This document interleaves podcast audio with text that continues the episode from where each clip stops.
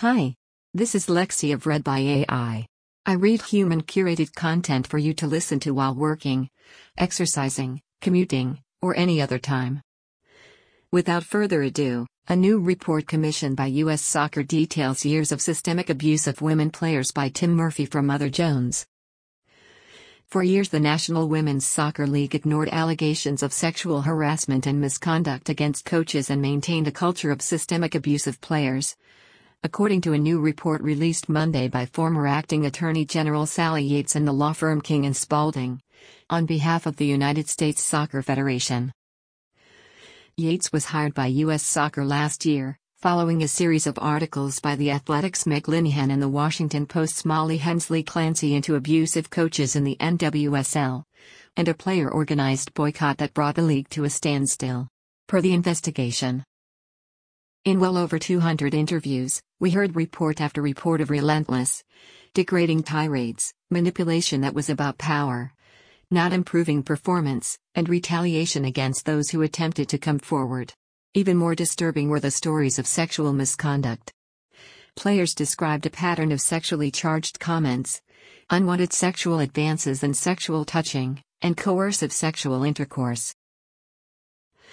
Teams, the league, and the Federation not only repeatedly failed to respond appropriately when confronted with player reports and evidence of abuse, they also failed to institute basic measures to prevent and address it even as some leaders privately acknowledged the need for workplace protections.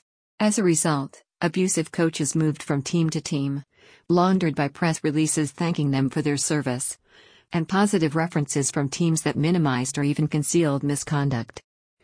Those at the NWSL and USSF in a position to correct the record stayed silent. And no one at the teams, the league, or the federation demanded better of coaches.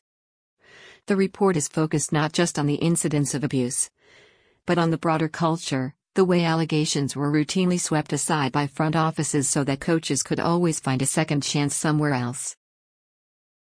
One particularly chilling example is the story of Christy Holly, who left his post as head coach of New Jersey's Sky Blue Football Club in 2016, following numerous complaints about an abusive culture. But the club never announced the move as such, instead, it simply said they had mutually agreed that he would leave. He went on to work for U.S. Soccer, where he worked as an assistant coach for the women's youth national teams, before being hired as head coach of the NWSL team Racing Louisville.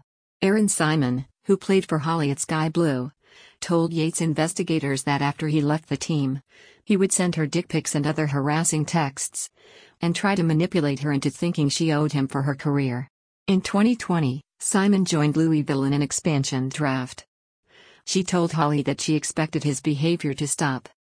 Instead, he allegedly groped her while watching game film. During the filmed game, Simon made several errant passes. Simon recalled vividly, Holly told her that he was going to touch her for every pass you fucked up, and he did. Simon tried to laugh it off, and said she would not fuck up any more passes.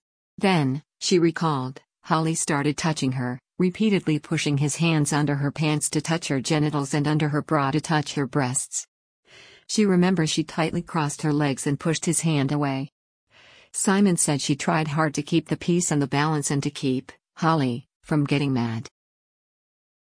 Holly, according to investigators, admitted to texting Simon, including sending and soliciting sexual photos, but denied that any sexual conduct continued at Racing Louisville. He has a non disclosure and non disparagement agreement with Racing Louisville, which refused to answer any questions regarding Holly's tenure and termination. U.S. Soccer President Cindy Parlow Cone, a former NWSL coach and player with the U.S. national team who took her current position in 2020, released a statement saying that she was heartbroken by the contents of the report and promising immediate and longer term policy changes in response. Cone, who spoke with investigators, is also one of the many sources for the report. In 2013, while she was coaching the Portland Thorns, a male executive at the club asked her, What's on your bucket list besides sleeping with me? She reported the comment to the club's owner when she left the organization.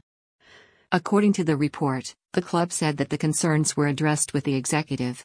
They declined to make him available for an interview with the investigators. Thank you for listening to a new report commissioned by U.S. Soccer Details Years of Systemic Abuse of Women Players by Tim Murphy. Please subscribe if you would like.